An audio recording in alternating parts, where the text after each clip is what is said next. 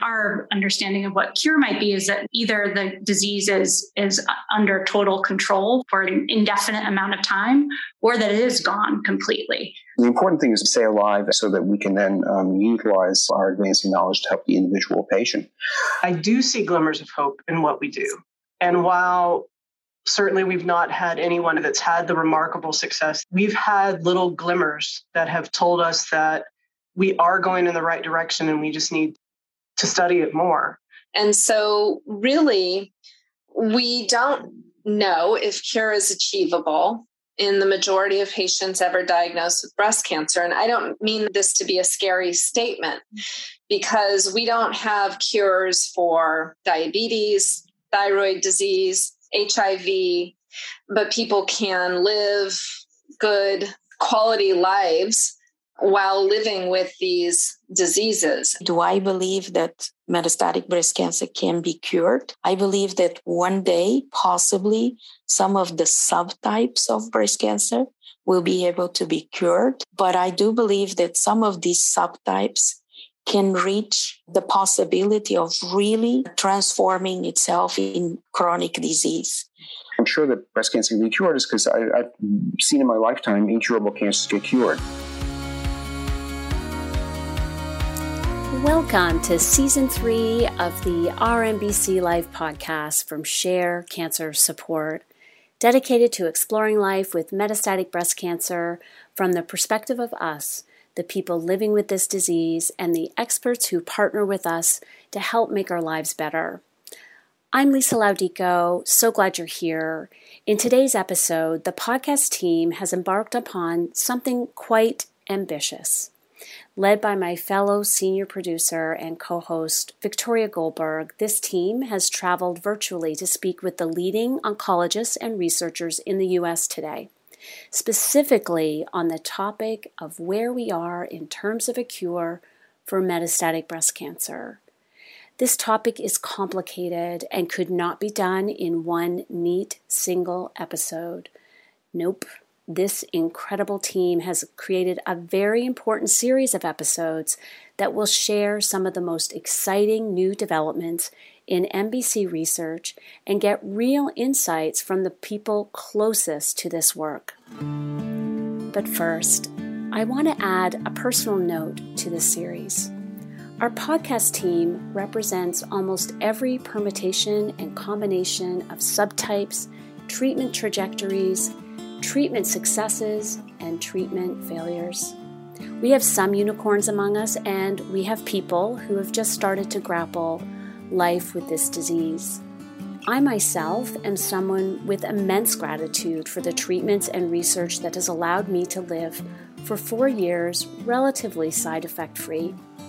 I've lived each of those days with as much hope and joy and purpose as I could muster, I'm lucky and I know it.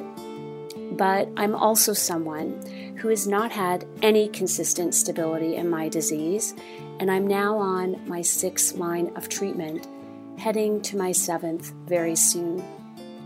I'm no longer eligible for clinical trials suitable for my cancer because I have too many prior treatment lines and no mutations that are currently being researched.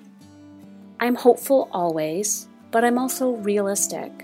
And so I felt it was important to share my reality, this reality, since it's similar and also shared with some in our community. We hope you hear that balance in these episodes with love and with hope and with a very healthy dose of science.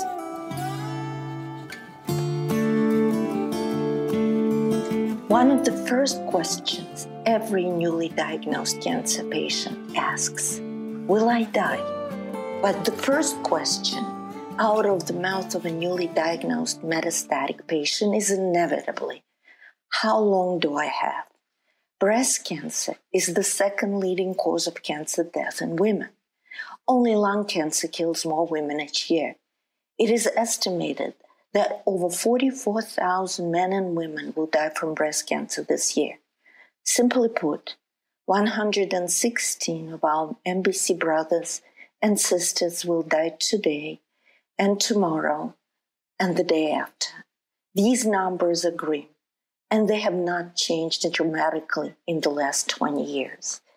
They are a testament to the cleverness of the disease and its ever growing list of known variations and mutations. And yet, there are important exceptions, instances where long term disease free survival occurs. We all know some of these people. We call them unicorns. Every busy cancer clinic has patients who have had metastatic breast cancer for 20, 25 years. Cure is not a word thrown around lightly by oncologists, but now the top scientists in the cancer field are willing to bandy it about aloud, publicly, and often. The Stanford University professor George Sledge published a paper in the Journal of Oncology. In it, Dr. Sledge suggested that the existing paradigm around metastatic breast cancer, that it is incurable, should be updated in the face of new science developed in the past decade or so, pointing to the fact that 1 to 2% of metastatic breast cancer patients are cured of their disease or survive for many years, he wrote. If some patients are cured, might not we cure more? He's not alone in this way of thinking. In his keynote address at the 2020 Dana Farber Embrace Conference, Dr. Eric Winer opined our treatments for HER2 positive breast cancer have become so much better that the question that's arising are some patients curable? In particular, patients who are de novo, may those patients have the ability to be cured of their cancer? Can we develop curative approaches? If we do, what we still need to do. So our MBC Life's crack team of investigators is taking these and many other questions on the virtual road in the series that we call The Road to a Cure.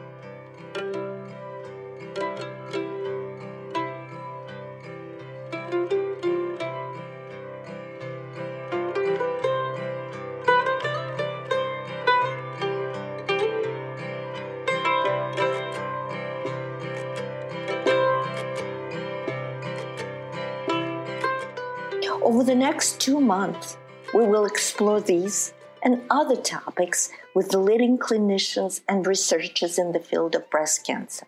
In this episode, we sit down with a group of the Our MBC Life co hosts and the friends of the podcast who are living with MBC to discuss what it means to live with an incurable disease and consider possibility of cure.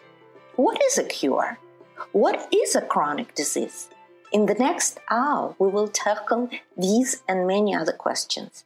But first, the introductions.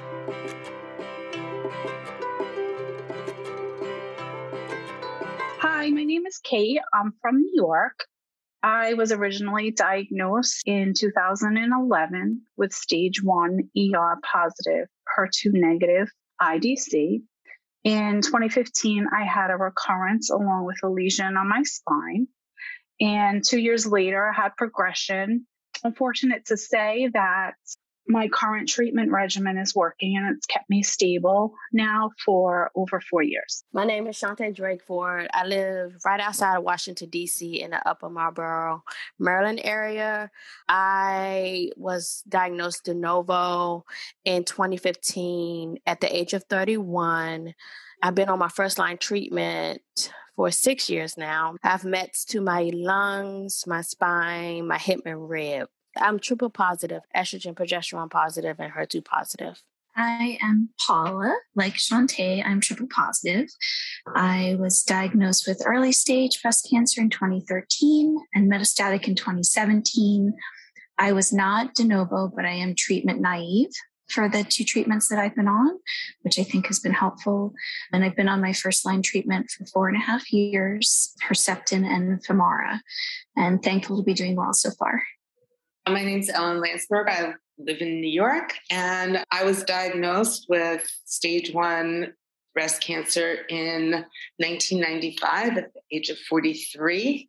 I was ER, PR, uh, receptor positive, uh, HER2 negative. 22 years after my initial diagnosis, I was diagnosed with metastatic disease. So that was in 2017. I had mets to my spine, treated with heavy dose radiation to the lesions, and I've been on Ibrance and an aromatase inhibitor since then, doing well. My name is Natalia. I live in Salt Lake City, Utah, and I was originally diagnosed with cancer in 2000 and had progression in May of 2019. Subtypes are estrogen positive, and I'm on my third line of treatment now on Faslodex and Lynparza. My name is Victoria Goldberg.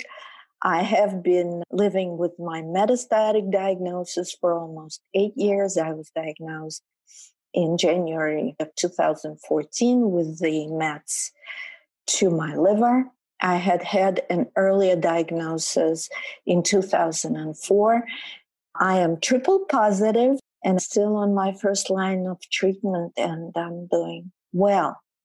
We thought that it would be helpful to kick it off with a little uh, introductory panel among us, people who are living with this disease, just to explain why we're doing this. What's the point of all of this?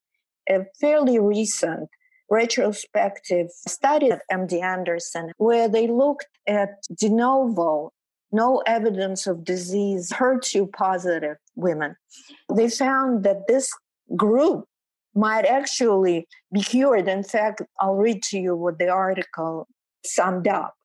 So it says, we hypothesize that some patients with newly diagnosed oligometastatic stage 4 HER2 positive cancer with no prior HER2 targeted therapy who received combined modality HER2 targeted therapies and achieve NAD status may experience long term remission and perhaps even cure. How would you define a cure?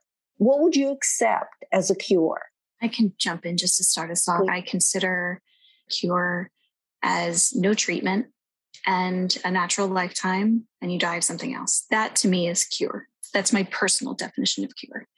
That said, I would gladly settle for a chronic disease management where I stay on treatment for the rest of my life, provided that those treatments are manageable and that the side effects are livable those would be my tiers of hope. And then I'm, I'm going to step beyond that. And my ultimate hope is primary prevention so that my nieces don't have to get breast cancer.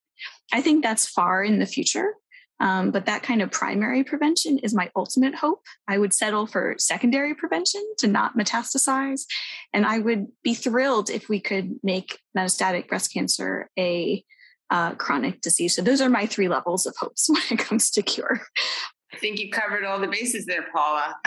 So let's talk about a chronic disease. Paula described it very well. She said she would take a chronic disease if that would guarantee a good quality of life. I've been living with this metastatic disease for eight years now. And uh, most people would say, oh my God, she's so incredibly lucky because her treatments are bearable, but it takes its toll. Even for somebody with my fairly easy treatment, it gets hard. So, am I willing to live my lifespan with feeling tired all the time and not feeling really myself anymore? That's a very difficult one. We've had discussions many times. The therapy that I'm on is very toxic. I need breaks frequently, but I think also perspective, a person's quality of life is different for every single one of us and our expectations of what we want our life to look like is different. It's mm-hmm. different at your life stages as well depending upon what your activities need to be what you want it to be. We're all at different stages. We have people 20 30 40 50 going on up and we all have different family obligations. And that comes into play with your quality of life. That gets down to what Paula was saying. It's going to be chronic, then I sure do hope that the treatments get a little better and they're less harsh and that we can live our natural lifespan with a really great quality of life. That would be my hope. I, I think having it categorized as a chronic disease is a win I have a chronic illness. I have an autoimmune disorder called myasthenia gravis, and I was diagnosed at a really young age. there is comfort in a diagnosis knowing that you can live with something for a long time in comparison with a diagnosis that will end your life sometime. The quality of life would be better knowing that each scan isn't so anxiety ridden or each pain you're not worried that it's a, a new bone mass or that it's moved to another part of your organ or each headache that you have you're worried that it's more brain metastases that isn't a great fun quality of life in itself even though it's all keeping me alive it also is very stressing. I'm on my third line of treatment. Each of the reoccurrences is another diagnosis. They all felt like I was going to die the next day.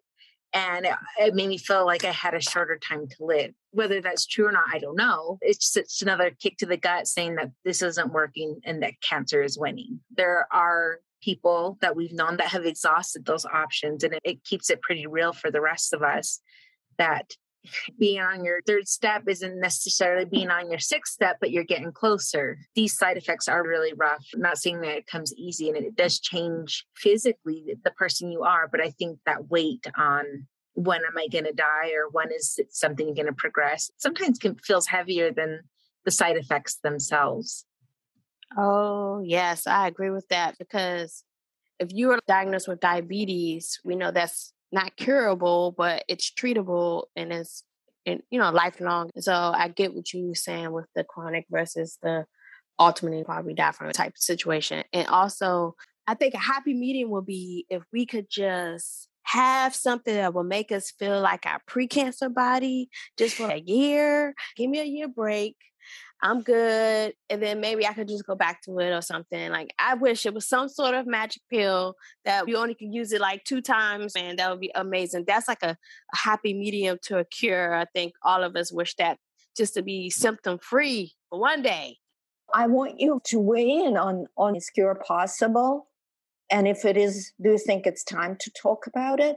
That word is very triggering, cure. When you hear cure, you think of never again and we know in the metastatic community that's just not the case because it's going to progress. It's going to be a point where we exhaust all our treatments, where eventually we die. That's just the reality. Nothing is 100%. I'm a medical professional, I'm a nurse, and they teach us nothing is 100%. And I don't like that word cure. I do think there is a difference with long term progression free lifespan of the disease where you can live for a long term. I've met metastatic breast cancer people with 15, 20 years, and I'm just praying and hoping I get there. And I know statistically there are odds. Even if it's one, I still count it because there's always hope. I'm de novo, I'm triple positive. So I understand the statistics that my likelihood of long term survival is greater than someone with maybe triple negative breast cancer. Shantae, I'm so glad that you said what you said. I think it's so hard for us when we're metastatic, right? We have to keep this balance between realism and pragmatism and what we know the state of the science is now, and then also keep a space for hope and hope can be multi-tiered. So there's hope for a giant breakthrough like herceptin was or cdk4-6 inhibitors have been giant breakthroughs that have happened when i was first diagnosed metastatic. And that was only four and a half years ago you know like it's a tricky concept which is why i think it's good that we're doing this series on it so we can explore it in multi ways. For me as an advocate hold hope that a cure will come along for someone even if it doesn't come along for me, that it can come along for either in a different subtype or that they can prevent metastasis after initially getting early stage or that they can slow it down. So I think there's multi tiers of hope and multi tiers of cure.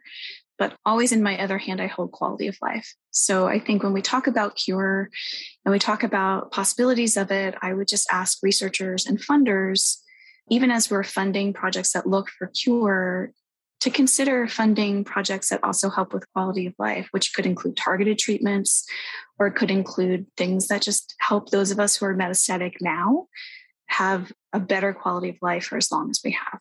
When I was diagnosed with MBC 22 years after my stage one breast cancer, I was in a total state of shock. How could that possibly have happened? To me after all the chemotherapy, surgery, radiation I had. And I really thought my life was over. I chose aggressive treatment and I've had uh, no evident disease on my PET scans for the past four years. So I've been taking my aromatase inhibitor. I take my CD4 6 kinase inhibitor, and I wonder are there still more dormant cells in my spine? Dare I ask, is it possible that I have been cured? Will I ever know? And I realized I want to know because if I can be cured, then maybe others can be cured as well. And that's really what gives me hope. I'm uh, in be- between Shantae and Ellen, where I do trust numbers. If if you can only live with metastatic disease for three to five years, as the average person does, but you make it outside of that, that's just like extra. So both those numbers and living outside those numbers are very comforting to me. I'm in the boat though, where I also feel that I don't know if a cure is going to be possible in my lifetime.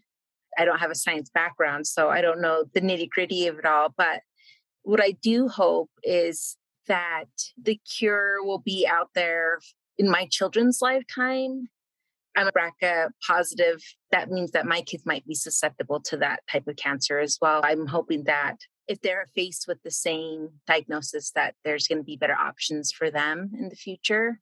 Science is evolving so quickly that if there can't be a cure just because of the nature of cancer in general i think it can eventually be listed as a chronic um, illness where people are left living long lives with the disease. So hopefully there can just be more science around living a continued life with cancer but not looking at a, a, narrow tunnel of life. I don't feel like I'm optimistic, but I'm a skeptic as well. Holding on to the idea that there's going to be a cure in my lifetime feels like it might lead to just a lot of disappointment. And it's not something worth holding on to. Uh, for some reason, it brings me more comfort knowing that it's not going to be cured. So I can live the life I want to live now. Whereas if I was just holding out for a cure, it just feels like I would be stuck in my tracks and not be able to move forward. And I'm, I'm going to jump in and say this idea of us being afraid to hope is something that I hope we do talk about more. How do we cope with hope? is it protective? Is it a risk factor for us? I, I could tell you right now, it's a very protective mechanism. If I put all my eggs in one basket and they all get smashed on, then it seems like a harder loss than if I was to spread all my eggs out and keep them safe. So it's just a, a, risk that you're putting yourself out there. Not that I'm not hopeful. I'm hopeful that I'm going to live long with this disease. But am I hopeful that I'm going to get cured? I don't know. Probably not. but yeah, you're, yeah. I think you're right, Paula, that it's a fine line, that hope. Too much of it can be to your detriment, and not enough of it can be as well. Yeah, agreed. Uh, I've been thinking about this a lot. When I first saw this article, and even though I'm not de novo, and it may not apply to me. I had done quite a bit of uh, research, and I knew that a person with my diagnosis would probably have about five to six years. Because I'm HER2 positive, I was being on the hopeful side and I looked at the Cleopatra trial and I saw the results and I said, okay, fine, five years is not tomorrow. I can do five years. And I adjusted my expectations accordingly. I have made certain decisions based on that life expectation. And then I get this article and I read it. Do I have more than five years? What do I do now? Do I recalculate my life expectations? Do I start saving again? Because I wasn't saving all that much. I figured I may as well spend what I have.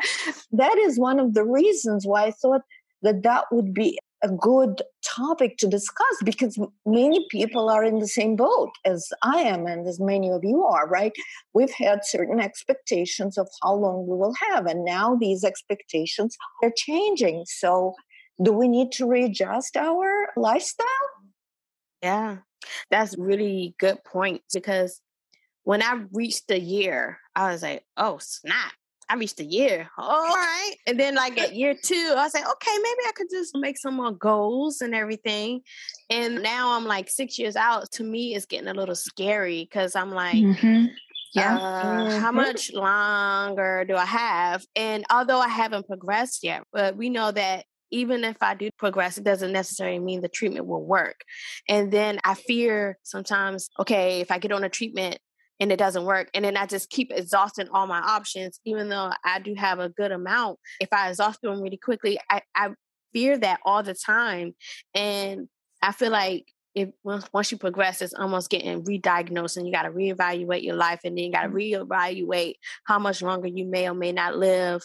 And those things are scary. And so to your point, Victoria, you're right. Like after a certain time, do I keep living or not living? But I always go with what Paula was saying. I have hope, but I keep my hope day by day. All right, I made it through the day. Bam, we good. And then the next day I might have a bad day. And I'm like, crap. Hopefully this don't last long. Usually it's over in like a 24 to 48 hour period. And then it's better. And then you get more hope. And it's truly day by day with us. I agree with this balance between being realistic and hopeful. Because when I did progress and went down that that rabbit hole and it was so hard to get out of it. it took me probably a year like to realize, okay, you know what, this treatment really is working. And it's hard to live life looking forward. So if you don't balance that hope, then that realism just brings you down and you can't enjoy your life that way. But it's hard when you're living with the disease and having that progression and then trying to get yourself back up again. So I'm looking at my shoulder. It's been four and a half years I've been on Faslodex and the CDK ribociclib. And you think, oh gosh, how much longer do I really have? I have as long as I'm going to have. And then we'll go on to the next treatment. And we don't know. We could have many, many years. We could have many months. We could many days. Don't know. It's really hard being in this position for sure. But I think talking about it is the best way we can all help each other. And I think talking about that cure, even though maybe it isn't right around the corner, the steps to that cure is important to talk about because a lot of us don't have the ability to be on top of all the topics that are coming out and all the new exciting research that's coming out. And I think that's great that this podcast is able to present this to our listeners so that they can hear it and they can have a little bit of that hope because eventually it will be around the corner. And until we get there, you know what? Maybe the next step isn't the cure, but like the steps to the cure are going to get us more years. Sorry, I, I keep thinking about um, the numbers and about percentages and hearing these things. When I was diagnosed with MBC, I did not look up what the average lifespan was. I didn't check into that because I felt like I had flunked this numbers game all along the way. You know, I, I shouldn't have gotten it at age 43. I shouldn't have had a recurrence. I kept saying 1% is 100% when you have it. So I look at that for now the numbers have flipped and I'm not supposed to live that long, but maybe the numbers will be in my favor this time. And that's very comforting. And that helps me to live my best life with this. Something that's always in the back of my mind when we've been having these meetings and discussions, all of us that are on this call have been fairly lucky. Mm-hmm. And we all know so many people and have loved so many people who don't get even the time that we've had. And I always want to keep my host of loved ones who have passed from MBC. I need to carry them with me into every discussion because they don't get to have a voice at this table and we need to be their voice. And just to remember that even when we're talking about chronic, there are people who go through line after line so quickly, they don't get to worry about side effects. And so always keeping them in this discussion when we're talking to researchers and in this panel like there are layers to every little bit of this. And to always be advocating for people who are not in our situation even as we advocate for our own situation. I really appreciate that paula. One of my dear friends who was my guide in this MBC world when I first was diagnosed. She had been living with with it for seven years by then, and she told me that my job and her job was to stay one step ahead of the doctor. So just keep researching, keep finding a treatment to know what to suggest and what else could be done when the inevitable failure comes. And I keep her very close to me. I, I basically relied on her to tell me what to do. I've been very grateful to find all of you and to uh, rejuvenate. And I feel very committed to keeping knowledge and learning and being available to other people who are experiencing this to try to help them along the way. And every time I hear of a new drug, I think, I wish she were here to try it. She would know what to do. And I feel lucky, and that's part of wanting to share the luck that we have and that if we can help other people, great. I do believe that we're helping other people along the way. We all have our angels with us. We started this experience with planning a single episode just about a cure, but then it morphed into a much bigger initiative if we can pull it off. It will have eight standalone interviews with different oncologists where we'll talk about many things, but we will start by asking them So, do you think cure is possible? And then we take it from there. This is going to be quite a commitment on our listeners' part. Before we go, why don't we tell our listeners why we think that this commitment is worth it and what we expect them to get at the end of it when we reach the San Antonio Breast Cancer Symposium in December? After doing my first interview, I was a little nervous, and now I'm just excited because I learned so much. It was just a great experience. And I hope that my listeners will learn from every podcast. And I know it's a long road, but I think that we can learn from all these oncologists. And if we can learn one thing from each one, we'll be better. I just think there is hope in listening to a possibility of the future. All the new research coming out, I think it's important. And I'm hoping the listeners gain some knowledge and get a little bit of hope from that. Well put. I think we've assembled some of the best minds and the best researchers in the field. And for them to share their insights, not only with us, but with the MBC community, is incredibly valuable. And I think each person listening is going to learn something different. We're each going to pick out something that resonates with us to a greater degree than others. And I think that it's just an amazing opportunity for people to hear those great minds, which are being very generous with their time.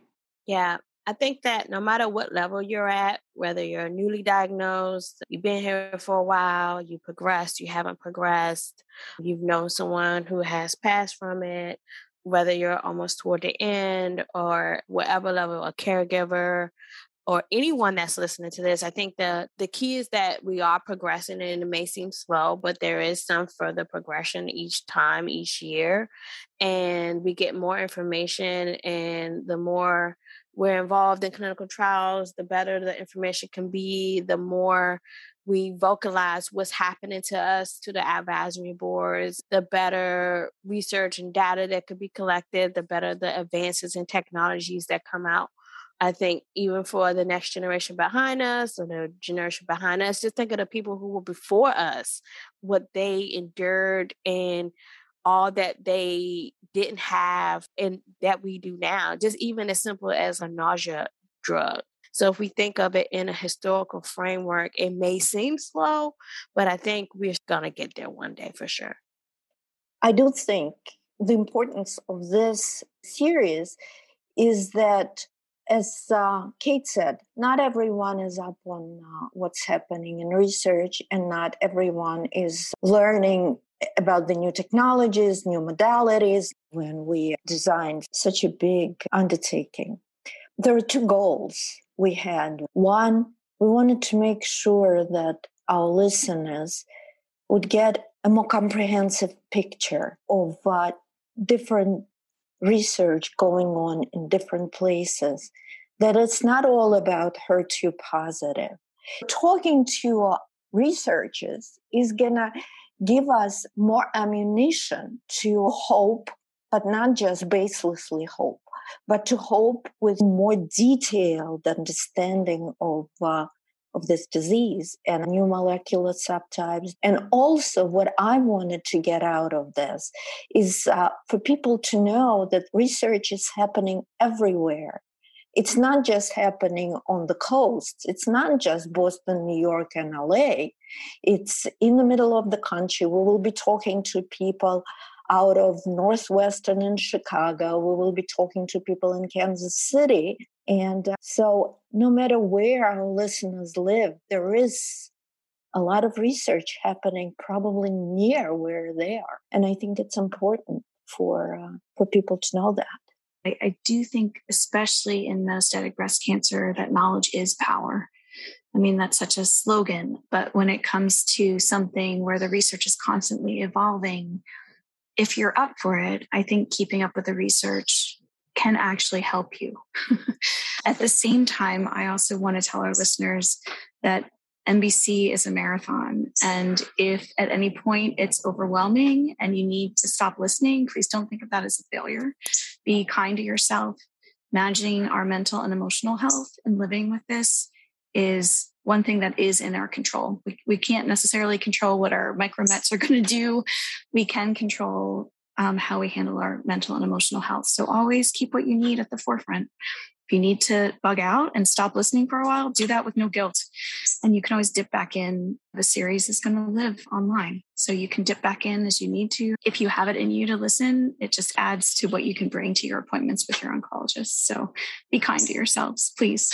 as I was thinking, it was just what Paula is saying that understanding my disease better has helped me cope with my disease better and having it. You're right. Saying knowledge is power seems so obvious, but it's also so much information to get, and it's about getting it at the right time because you can't absorb all this information the day you're diagnosed or the moment you're in treatment or at your five minute doctor appointments. Mm-hmm. But I feel being part of the podcast and being part of this group has benefited me in other ways, maybe even better than support groups in the sense that I'm I'm learning what's happening in my body as it's happening. And in in an odd way, it's very comforting knowing that that is going to happen. It leaves me less searching for those types of answers when there's nothing I'm doing that keeps me from getting cancer. The only thing I can do is take my medicine. But I know what the medicine is doing and I know why my cancer is acting the way it does. It's been very nice to be part of so many smart people explaining to me constantly, not in, in a bad way, what my cancer is and why it's doing what it does. So it's really helpful for my own um, emotional benefit, I think. This has been such a great discussion. Join us next Monday, October 18th when Lisa Laudico and Dr. Ellen Landsberger sit down for an in depth conversation with Dr. Larry Norton, arguably the most influential living breast cancer doctor in America. Later in the series, Drs. Heather Parsons and Nancy Lin from Dana Farber, who are optimistic enough that a cure might be possible, that they've been involved in trying to put together a national study to deal with this question.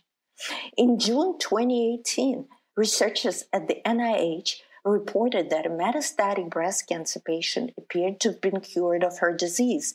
Judy Perkins, who is the aforementioned patient, and I will check in with Dr. Stephanie Goff, the leading investigator on this ongoing trial about new research in immunotherapy. We will travel to LA to speak with Dr. Sarah Hurvitz, Director of Breast Cancer Clinical Trials program at the UCLA David Geffen School of Medicine. Brilliant young researcher from Northwestern University Feinberg School of Medicine will talk to us about her research in novel therapies aimed to prolong the life of patients living with brain mets and leptomeningeal disease. We will find Dr. Hope Rugo in San Francisco and we'll discuss cutting edge triple NBC treatment options and promising results of the ASCENT trial. Through these conversations, we aim to deepen our understanding of our own disease, the successes and the limitations of the research, and possibly give you hope and ammunition to be an active participant in your own care. So fasten your seatbelts. It's going to be a bumpy ride.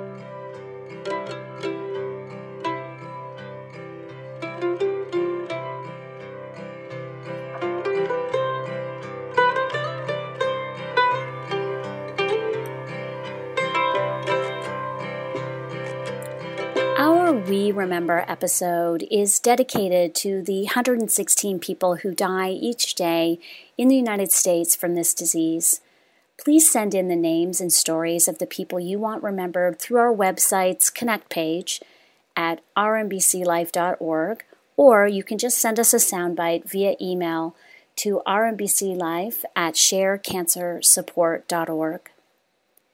This episode was created, produced, and edited by senior producer and co host Victoria Goldberg. She's been joined in producing the Road to a Cure series by Dr. Paula Jane, Dr. Ellen Landsberger, Natalia Green, Shante Drakeford, and Kate Fitzer. We are helped by Connor Kindsley with original music and expert sound design by Victoria Goldberg and Samantha Silverstein.